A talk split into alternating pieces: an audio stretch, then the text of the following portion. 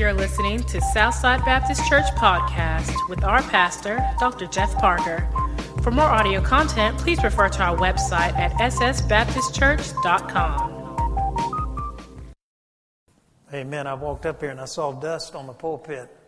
You're going to be seeing a lot of dust. I don't know how crude it is, but I told Sheila, I said, we may be, I said, you'll know who's been at Southside today. I said, because we may need to change the name of our church to Dusty Butt Baptist Church.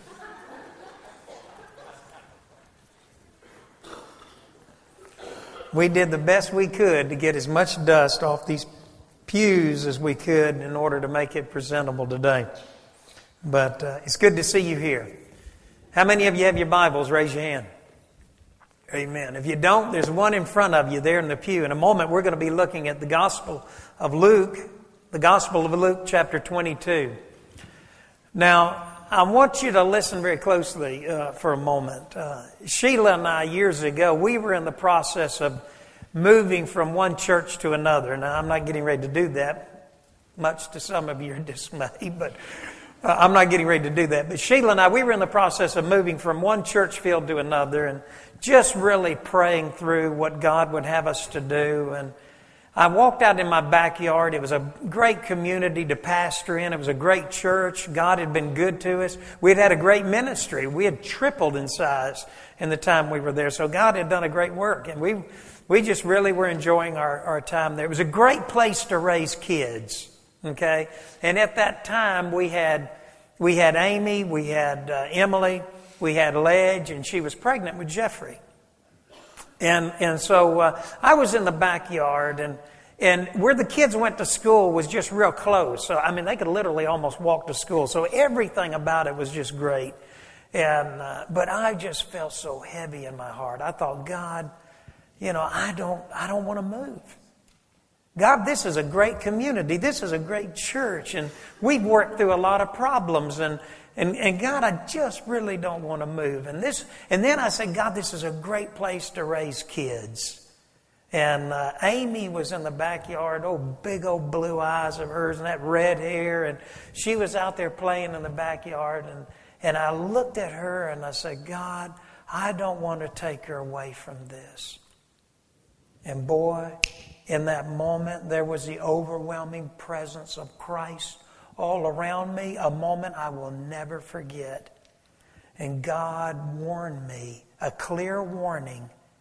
God said, Don't you ever put that little girl in front of me. Because when you put something in front of me, you run the risk of losing it. I want you to listen closely to me. Never put anything, anything, nothing, nothing, not your marriage, not a husband, not a wife, not your career, not your children, nothing. Anything you put before Christ, you run the risk of losing it. God will take a gift back like that if you value that gift more than you value your relationship with Him. Because, see, it's an idol. Okay? And today we're looking at Luke chapter 22, and we looked at it last week because, as G. Campbell Morgan said about this chapter, he said, This is an atmosphere of crisis. This is an atmosphere of crisis. In other words, in Luke chapter 22, everything is coming to a head. Christ is on his way to Calvary, he's on his way to the cross. So everything in the life of Christ appears to be falling apart. Have you ever been at times in your life where you looked around and you said, you know, it feels like everything's just falling apart? You know, everything seems to be going wrong. Well, that was the case. And, and all of the relationships that Christ was involved in, the intensity of those relationships, uh, his closest followers were going to fall away. They were going to fail. They were going to let him down. Have you ever had a dear friend let you down? Have you ever, you ever had a friend let you down to the degree that you felt just absolutely so betrayed? You know, Charles Stanley said this, and he said it with tears.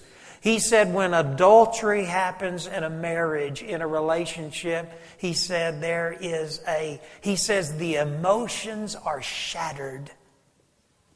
The emotions are shattered.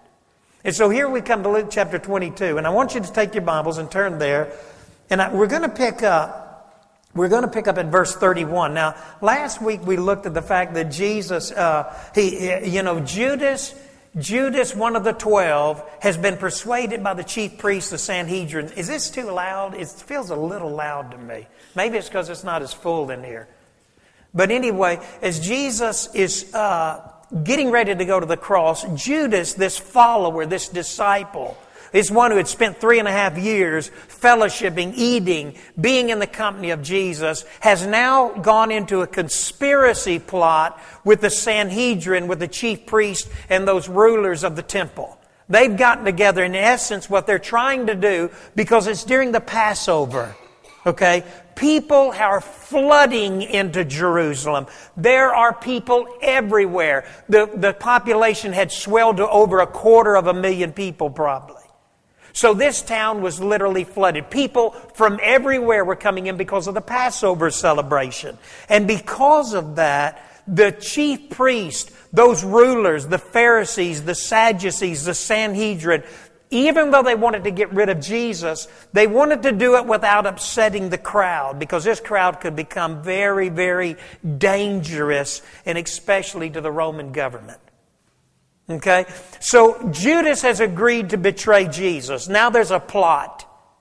Then, in, in, the midst of that, Jesus incorporates the Last Supper. He takes the bread. He said, This is my body broken for you. He takes the wine, the juice. He said, This is my blood spilt for you. This is the new covenant, the New Testament, that is not according to the law, but according to grace.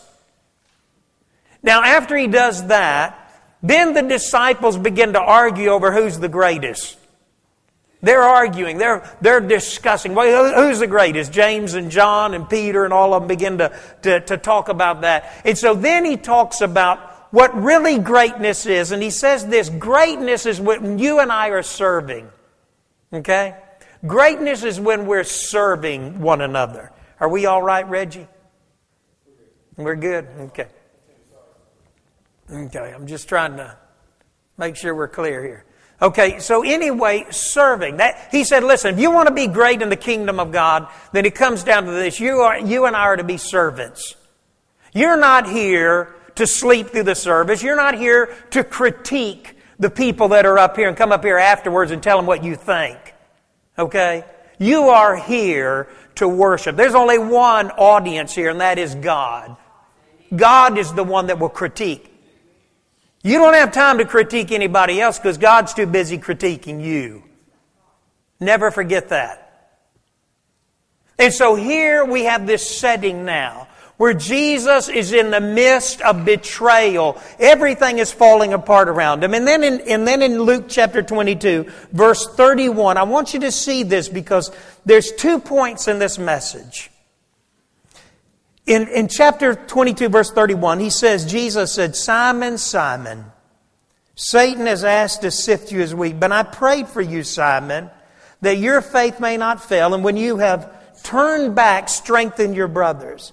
But he replied, now watch what Simon says here. He says, Lord, I am ready to go with you to prison and to death.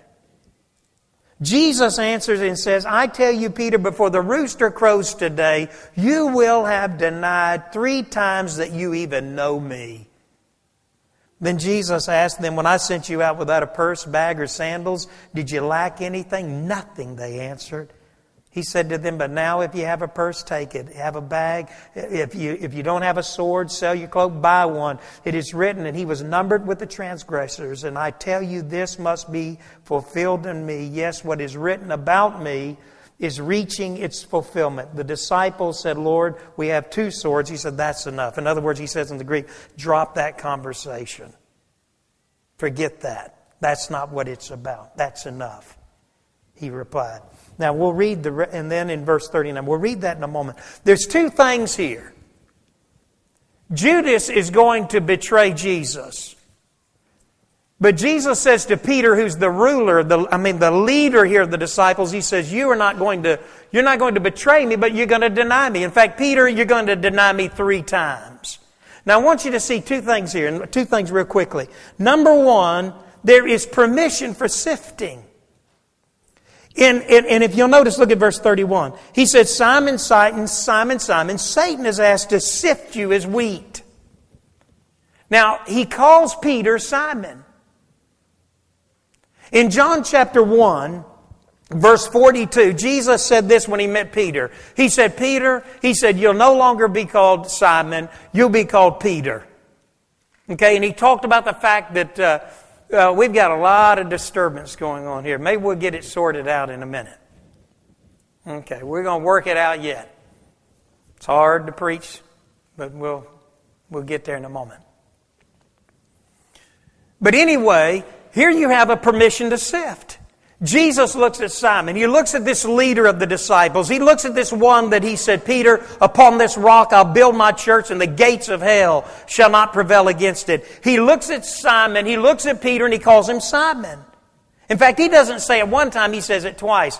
It's the equivalent of when he looked at Martha and he went, Martha, Martha. You ever had somebody look at you? It's the equivalent of your mom or looking or your dad looking at you when you're in trouble and calling you by your full name.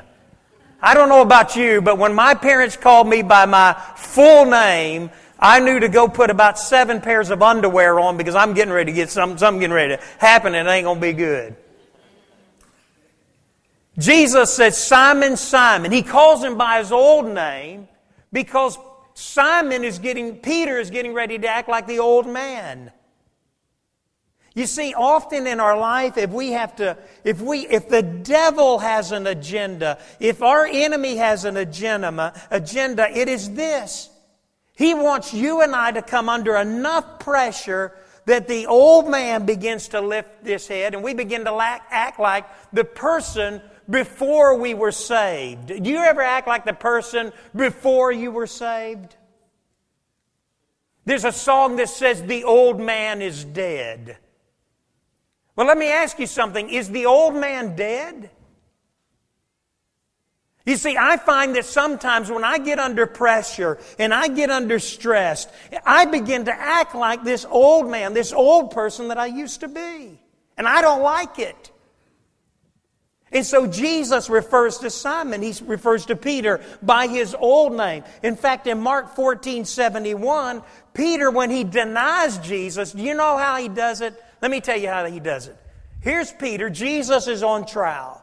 They're getting ready to, they're, listen, they're putting him through interrogation. They're going to beat him. They're going to crucify him. Here's this big old fisherman. You know what he's doing? While that's going on, he's sitting there by the campfire. He's warming up. He's sitting there with some other people around the campfire. A little Galilean, a little girl, a young lady, probably 13, 14, 15 years of age, looks across the fire in that firelight and she says, Aren't you a friend of the Galilean? This is Peter. No, I don't, I don't, I don't know him. Now, before we become too harsh with Peter, let's remember that there are times in your life and in my life when, we con- when we've said, No, I don't know him. And so the second time, a little, few minutes later, the little girl looks again and says, Well, now wait a minute. I know that I've seen you with the Galilean. I know you're a friend of that Nazarene. Peter says, I told you I don't know him. I don't know him. I've never seen him before. Now, he spent three and a half years with him. Third time, a few minutes later, the little girl won't drop it. She says, No. You, you, yeah, he, he was with him. He's a friend of the Galilean. He knows that Nazarene. He's been with Jesus. He's part of that group. You know, listen to what Peter does. I blankety blank don't know him. I told you I didn't know him. And in that moment, the Bible says, Mark tells us, and what's interesting here, it's not Matthew, it's not Luke, it's not John, it's Mark. Now, you know who helped Mark put together the Gospel of Mark? Peter. Peter's the one who told Mark everything. When Mark began to compile his information for the Gospel of Mark, his primary influence was Peter. Mark is the only one that says that Peter used profanity. And the only reason Mark said that was because Peter told him that's what I did. I'll be honest with you. I turned into the old Simon. I turned into the old man. You put me under enough pressure, and I began to behave like the old man. And you know what the Bible goes on to say when that happened? The Bible says that Peter was embarrassed. He was ashamed. The Bible said he wept bitterly. You see, this permission. He goes on to say, This is the purpose of the enemy. What the enemy wants to do in your life and in my life, he wants you and I to act like we used to act before we became a Christian. So Jesus is trying to prepare Simon. He says, Simon, Simon. Now listen to me, Simon. Satan has asked permission to sift you as wheat. Well, isn't that strange? He, he, he, the idea here is, is that Satan is asking permission to sift. And he uses the plural here. It is the idea to take apart. I wrote down here one statement. It is repeated, swift, violent shaking in a sieve in order to remove the chaff from the wheat. Okay? Um, I remember in Zimbabwe, the women would pound rice. They had this container and they put this raw rice in it with the shell, with the covering on the rice. And the women would, in unison, they would have, each of them would have this long thing and they would do this. And they would pound that rice and they would and they would actually sing songs and one would be they would face each other and when one came up the other one went down and they pound and pound that rice. I remember at one point i used to be probably i was about 20 probably about 30 pounds more than i weigh now. And i told them one day i said let me try that. We were out in a village somewhere in the middle of africa. I said let me try that well, they laughed, and the men kind of gathered around. They were laughing. And so I took that thing, and the woman was across from me, and she started up, and I'm supposed to keep up with her. And I want you to know something. It was wearing me out. I said to myself, My goodness, surely we're finished. She said, Oh, we ain't near about finished yet. It takes a lot of beating to get that shell off that rice. Well, you know what it takes? It takes a lot of beating to get the old man out of us. You see, what Jesus was saying here to Peter, he was saying, Peter, listen, Satan is asked to sift you, to really see what you're made out of. I told Heather a little while ago, I said, Tell Eric I'm going to use him in my sermon. We, we had Eric Rogers come over and work on our vehicles. Eric is just mechanically gifted. He, this is what he does for a living. You know, these guys just amaze me. They crawl up in these vehicles and they, and they look like all of a sudden they go into their own world, you know. And I mean, it's not just a matter of being mechanically gifted and analytical. Eric's over there pulling this apart, and I'm thinking, man, how are you going to put all this back together? You ever think that? But his mind is just working away. And there were times that literally he said, well, you know, we can make this work. We can do this. We can do that. You know, this is the, this is what, this is what is meant here. The enemy is saying to you and I, listen, I want to take them apart. But he has to ask permission to do it. So there's a permission to sift. And then, secondly, the second point, there's a purpose in suffering. There's a purpose in this sifting. I wrote down two principles. They would be worth writing down if you've got a pen. Because, you know, let's, let's, let's be honest. Is there not times in our life when we're suffering and when we're hurting that we say, God, this is not fair? God, this is not right. You know, the enemy says, listen, God says to us, listen, the enemy has asked permission to sift you. If the enemy asks permission to sift you, there's a tendency in us to go, Lord, this is not right. This is not fair. God, back off. Let, let, let go of this thing. It's hurting too much. God, make the devil, make Satan stop because I can't take this anymore. You know, I've said this you're either going into suffering, coming out of suffering, or you're in suffering. Okay? So here, here you have Satan is asking permission, but there's also a purpose in the sifting. It's not only permission for sifting, there's a purpose in sifting. There's a purpose in suffering. Principle number one, you ready? Nod your heads if you're ready. Okay. Principle number one there are unwanted items in our lives that must be removed. Okay? Now, everyone look this way. What that means, there are unwanted items, there are un- unwanted things in your life and in my life, unchristlike behaviors and attitudes and things in our life that God is in the process of removing. So He allows our enemy to sift us in order to, to show us, to demonstrate to us. Now, here's the second principle you can't remove what is not revealed. You see, there's some people in this room, listen, life's been pretty, good for you. Okay, life's been pretty good. If you're a young person, maybe your parents kind of they kind of take most of the stress and anxiety, and life's been pretty good. There's some in this room, financial matters. Uh, you've never really had to struggle financially. Always been able to. You always had a job. Always able to make ends meet. You know, doing pretty good. There's some of you in this room. You've had pretty good kids. You've never had no real problems parenting. You maybe had a child or children, and they, they basically acted pretty good. So you've never known, some of you, you've never known what it is to be without a home. Some of you in this room, you've never known what it was to have a car that broke down every time you got into it. Some of you in this room, you've never had a health problem. Basically, you look around and say, you know, I've always been pretty healthy.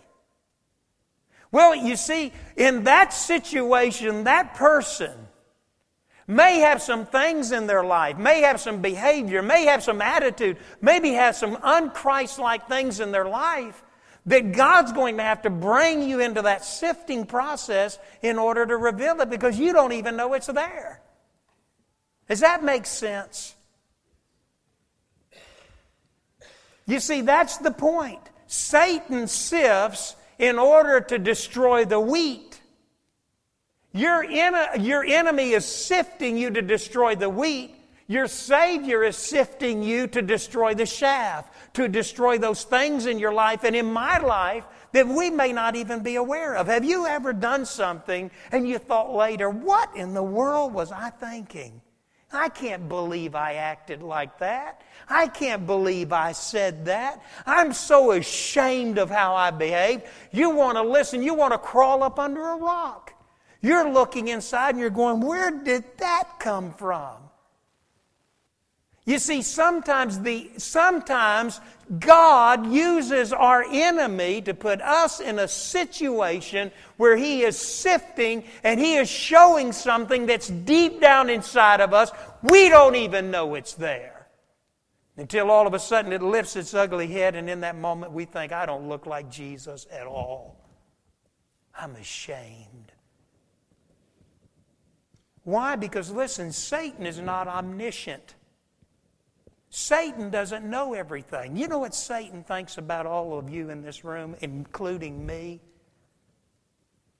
He slanders us. He's the accuser of the brethren. He is constantly attacking us. He sees nothing good in us. And if you, have, if you are truly a righteous person and there's real integrity and honesty and a commitment to Christ and a deep level of communion with, and fellowship with Christ, listen, your enemy doesn't know that. When he attacked Job, he really believed that Job was not a good man. Regardless of what God said, Satan is not omniscient. Number two, Satan's attempts sometimes backfire. You know Barney Fife and Andy Griffith. What was Barney always known for? Oh, one bullet. God knows when Barney put the bullet in the pistol, you better get back. Because most of the time, what Barney would do is Barney would stick that old pistol down in his poster, and what would happen? You know, it backfired. I mean, it, it, you know, he would mess up. He would make. Listen, what Satan does and what Satan attempts to do in your life and my life is to destroy the wheat. God smiles and says, Have your best shot. What you're going to do is you're going to reveal, you're going to put them in a situation. It's going to reveal things that don't look like me, and we're going to deal with that. And when they come through this, they're going to be better. You see, there's a purpose. It's not only permission to sift, it's a purpose in the sifting process. Hear me, stay with me. There's a schedule to it. Some of you right now may be suffering and you're battling and you're struggling. I want you to know something. There's a beginning and there's an end. I wrote this quote down. I want you to listen to this. The enemy would have us believe that he controls the schedule of our trials and our suffering, that our enemy is calling the shots, that he can continue to keep us in a valley as long as he wants, and he can bring heartache and suffering as often with as much intensity as he chooses. That is not true. Satan may go about like a roaring lion, but he's on God's chain. Satan may be, listen, Jesus says to Simon, He says, Simon, talking to the old man. He said, Satan has asked to sift you as wheat. That means this exactly Job chapter 1. Satan comes before the throne of God. He says, You know that leader down there you got? That man by the name of Peter? He probably calls him Simon. You know Simon?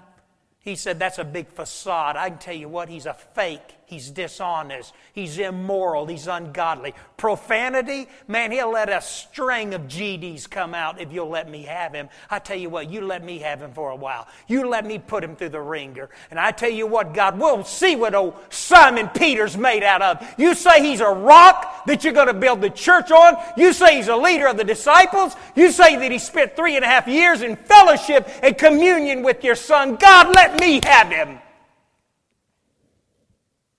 God says, take your best shot. God already knows what Simon Peter's going to do. He's going to blow it. But you know what God's going to show Peter? Peter, I've been trying to tell you that that was in you. You wouldn't listen to me. If I have a cup sitting up here, and I ask you if that cup is not where you can see through the cup, and I say, Now tell me what's in it, you'd say, I don't know. There's only two ways that you would know what's in a cup if I had it up here and I were, up, I were holding a cup in my hand. You wouldn't know whether there was coffee in it. You wouldn't know if it was water. You wouldn't know what was in Kool Aid, Coke. You wouldn't know.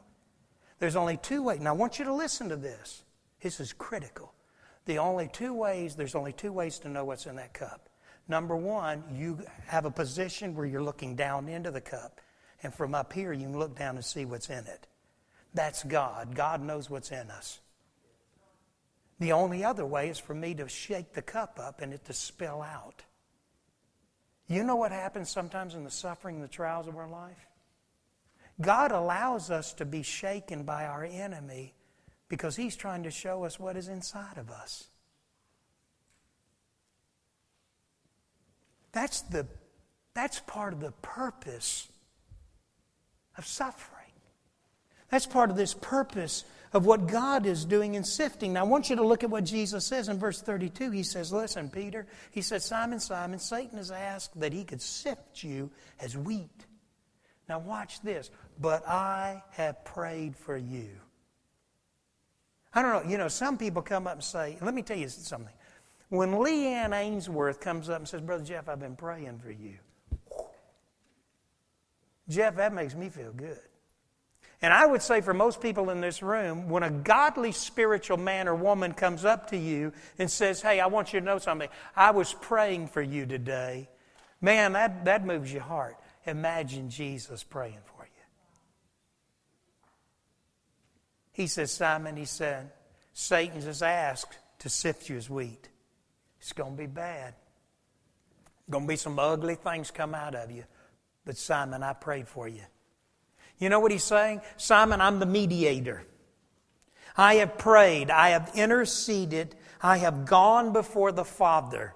Because, see, while the accuser of the brethren is spouting all this slander and all of this stuff and accusations against Simon Peter, you know what Jesus is doing? Jesus is going right up to the throne, right to the Father, and he's saying, wait a minute. No, that's not all that's in him. I'm also in him. There's some, there's some good stuff deep down inside. Just let me show you, Father.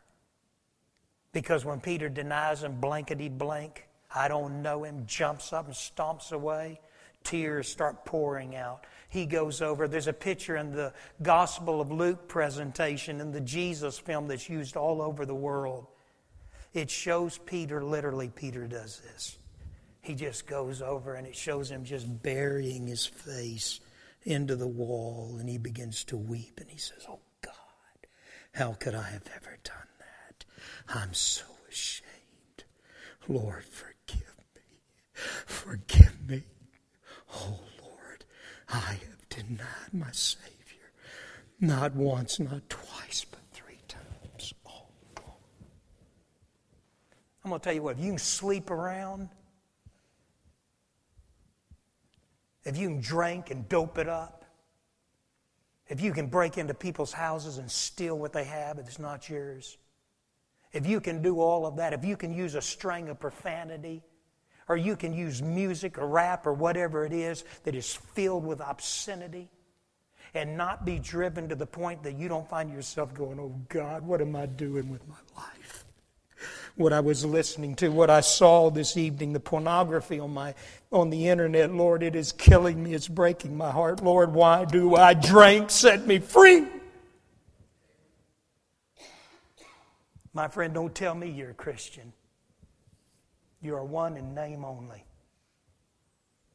Jesus said, Not everyone who enters, not everyone who comes to me and says, Lord, Lord, will enter the kingdom of heaven, but he that does the will of the Father. And I'm going to tell you, in America today, in the westernized church, we are a sleeping, dead bunch of people. Many of us have never been quickened by the Holy Spirit. We know nothing about being filled with the Spirit of Christ.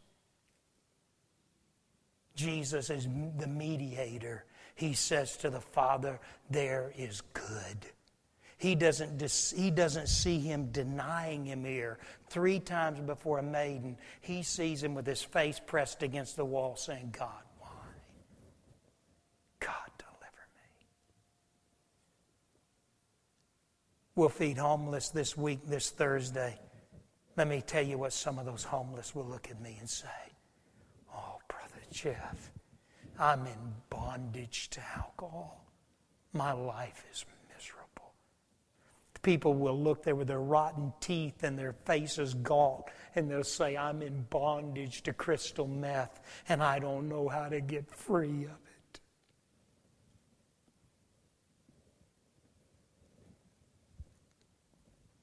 Christ mediates. What does he say? He says, Peter, I have prayed for you. You know what he's saying? He's saying, Peter, Look at me. This big old rough fisherman, he says, Peter, look at me. I have prayed for you. And when you've come through this, you know what he's saying? Peter, you're going to get through this. Some of you in this room need to understand this. You may be at a dark time in your life. You may be in a relationship that's breaking your heart. You may have a financial problem. You may be without a job. Your family may be broken up. And you may think, you may think there's just no end to this. But you know what the Lord would tell you? Oh, yes, there is. I'm in control of this, not your enemy. And when I get through showing you what's in you that needs to change, then we'll move on out of this. You see, this is the way the Lord works. Now, and I'm not going to go much longer, but he's, we have to understand this he, he, he makes it very clear to, to Peter. He says here, he says, Simon, Simon, Satan has asked to sift you as wheat, but I have prayed for you, Simon. Now look at those next words that your faith may not fail. Why does the enemy go after our faith? Well, faith is the component of salvation. The Bible says that you and I are saved by grace through what? Through faith. You see, the faith is how we're saved. It's a part of the process. God gives His grace. We respond in faith. It's a component of salvation. So, of course, the enemy can't stand faith. But then there's something else. Faith is also the catalyst of sanctification. In other words, as I'm being conformed to the image of Christ, faith drives me to the Bible to read my Bible. Faith drives me to my knees to pray. Every time I pray, this is an act of faith. Every time I come to church, I pull up and I'm committed and I'm serving and I'm involved in a local body of believers. I'm not just spasmodically showing up. I believe in the church. And I pour my heart and soul into it.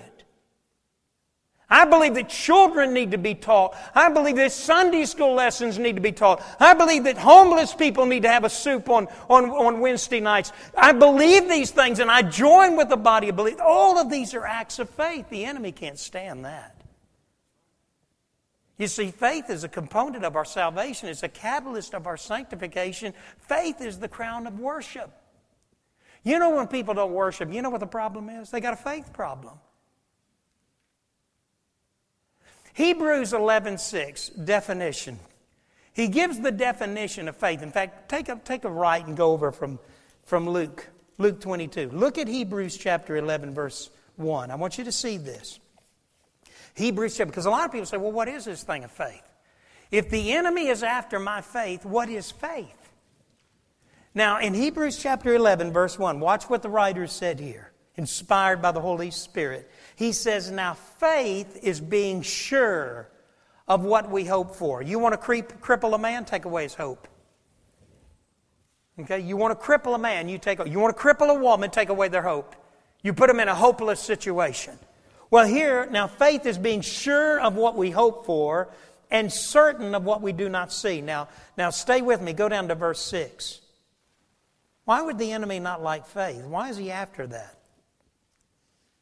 Look at verse 6. Why do you think the enemy puts you through this sifting and this suffering, and he's trying to destroy this? And now listen, everybody look this way. Jesus says to Peter, he says to Simon, he says, Simon, listen, you're getting ready to go through this. It's going to be ugly. It's going to hurt. It's going to be painful. But Simon, I prayed for you that your faith fail not. The faith, the faith is what the enemy's after. Okay? Now, why is the enemy after? Well, listen, it's a component of salvation, it's a catalyst of sanctification, it's the crown of worship. Why? Because look at Hebrews chapter 11, verse 6. What does it say? You tell me, what does it say? That's right. Without faith, it is impossible to please God. You see, the enemy goes after the most critical element in your life and in my life because he doesn't want God pleased. He doesn't want God pleased. I wrote down here trials are the enemy's attacks on our faith. He seeks to undermine and destroy what God seeks to build up into our lives. The enemy's trying to destroy your faith, God's trying to build it up. The enemy means the sifting and the suffering in your life. He designs it so that it takes away your hope, so that it takes away your faith. You know what God says? If you will allow it to work, it'll build it up. Let's face it, the people who have the greatest faith are the people who've suffered the most, right? Isn't that strange? Why is faith so important? You know what Paul said in, in Ephesians 6 16? When he talked about the armor. You remember? Paul gives all this armor. All this armor you and I need. You know, he tells us every bit of this armor. Helmet of salvation. He goes through every part of that armor. You know what he says? And he says, above all, verse 16, listen to this, stay with me. Above all, taking up the shield of what? Faith. You see, the enemy knows that if he can, if he can cause your faith to falter, you get to suffering and hurting enough. You begin to doubt God. You begin to say, you know, I don't, you know, I've seen this. I've seen people with cancer, seen people who had a family member that was dying, finally look at me in anger and say, I don't know if there's even a God anymore. Because there was a, there was a God, I wouldn't be going through this. You know what the enemy's been able to do? Destroy that faith. You know what Jesus is praying? He's saying, Simon, I've only prayed for one thing that your faith fail not. Because that's all you and I have when we have cancer, when we're at Batson with a child that's sick, when we're financially in a crisis, when we're trying to figure out how we're going to make ends meet. The only thing that we have is our faith. What the enemy's trying to destroy is your shield of faith. Prayer you know what James says in James 1? James 1, 6 through 8 says this. It says, And when you pray, don't waver.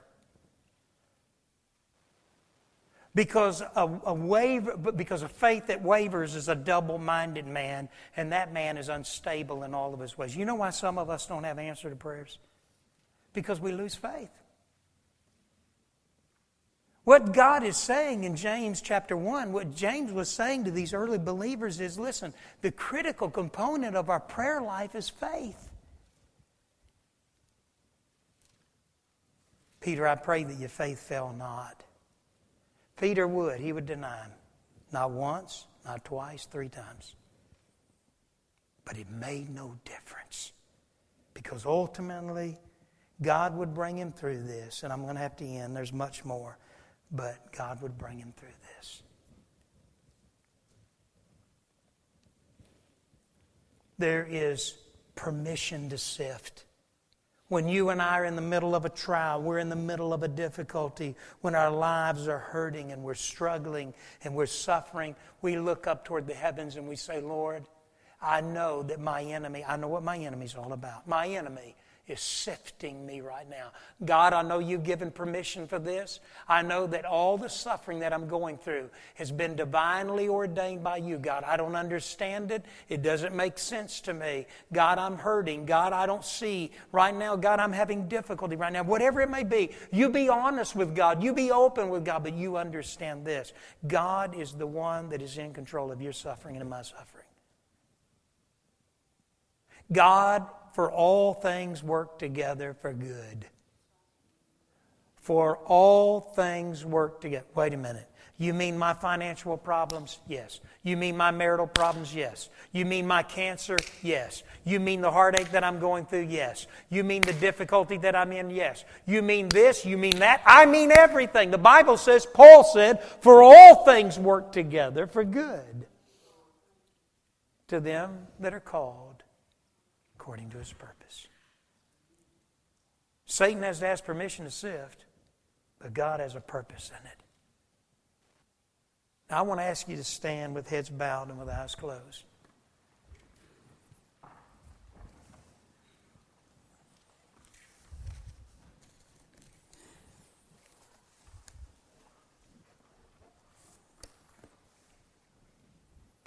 In fact, I want you to just, just a moment to look this way before we pray. Everyone in this room has failed the Lord at one point or the other. Okay? Peter, Peter failed the Lord. He was over there weeping and crying, just pouring his heart out. Sooner or later in our lives, we're going to fail. We're going to get in the midst of suffering, sifting, God's going to do something, and God's going to allow some suffering to come into our life, and we're going to feel like the enemy's winning. Okay? We're going to begin to feel our faith kind of wavering. We'll begin to wonder whether we have any faith at all anymore. We're in a difficulty. We let the Lord down. We say things that we don't mean. You ever done that? You do things that you wish you hadn't have ever done. Did you have you done that? You know how many people have sat in counseling and looked and said, looked and said, Pastor, I cannot believe I did that. Do you know what Peter said to those men when they went back to fishing? He said, I cannot believe I did that to Jesus. Now, everyone stay with me. But God restored Peter and Peter became a great instrument. In Acts chapter 2, you know what Peter was doing? Peter is standing up on the day of Pentecost before thousands of people doing what he couldn't do in front of a little 15 year old girl at a campfire. Why? What happened between that moment and that one? Brokenness, weeping, repentance, and then saying, you know what he said? This is what he said. He said, God, if you'll give me another chance, God, if you'll give me, if you just give me another opportunity, and God began to fill him with his Holy Spirit, his faith became stronger, and he would stand on the day of Pentecost before Roman officials, before those thugs from the chief priests, the, the, the high courts, the Sanhedrin, the Pharisees, and the Sadducees, and he would preach that Pentecostal sermon before thousands. God can come into your life and He can bring such a man or woman of God out of you that the people who knew you before won't even know you. Now, listen to this. My wife, when I met her, was a widow. She had been married before. Her husband dealt in drugs. She was abused. She was mistreated in this marriage. They were running often, skipping out in the middle of the night from rent, doing everything. Her life was hell on earth. Finally, her first husband was murdered. He held on to drug money, and some people killed him. And at 19 years old, she was a widow. Her life became chaotic, tossed, and turbulent. And then Christ came into her heart. Christ made her a new creation. I met her in college. She was still battling with the memories and so much that she'd gone through. I carried her to a family reunion, and I will never forget my grandmother. She said, she called me doll baby. She said, doll baby, come here. She said, This one's a keeper.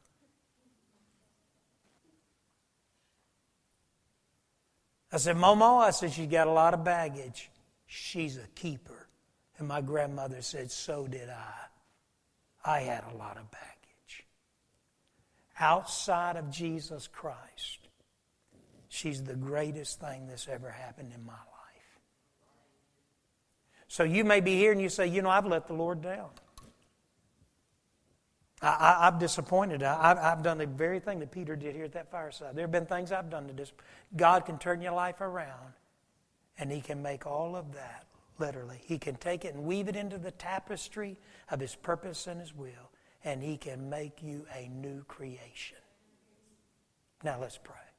Our Heavenly Father, we just thank you that you love us. And Lord, we just thank you that, dear Lord, in the midst of this sifting and suffering that takes place in our life, we thank you that, dear Lord, we serve a mighty God, an everlasting Father, Prince of Peace, wonderful counselor. We thank you that, dear Lord, you take the mess and the failures and the, all of the things in our life and you weave them into the tapestry of your will. And you take people like Sheila, and you take a mixed up teenager that married at a young age that ran with the wrong crowd, that lived in abuse and drugs and all of that, dear Lord. We, you, you take someone, dear Lord, that finally devastated, that had lost everything, and you raise them up out of the ashes of this existence. You kneel them by the bedside in a dorm, college dorm room, and they say, Lord Jesus, come into my heart, forgive me. And in that moment, you begin to weave the most precious Christian I have ever known in my life. That's what you are in the business of. And we thank you that you're the mediator. That you look inside of us and you say, Father, and then you begin to speak on our behalf. The great high priest, Jesus. And Lord, I pray that if there's a man or a woman, a boy or a girl, a teenager, a young person, that right now you're speaking to their heart. The enemy may be saying, You've messed it up. You've gone too far. Your life is too big of a mess. There's nothing that he can do now. May we hear the sound and the cry of the Father as the Son mediates and says, Oh, yes, there's still Father, we pray, dear Lord, that you would come in. And if there's one here that today needs to be a Christian, needs to be saved, that they would just say right now in this prayer, Lord Jesus, I am a sinner. But I know that you love me and you died for me. Come into my heart. Forgive me of my sin. And right now, be my Lord and my Savior. I thank you, Jesus, that because of this prayer and what your word teaches, that today, right now, I have become a follower of Jesus Christ. Amen. I want to invite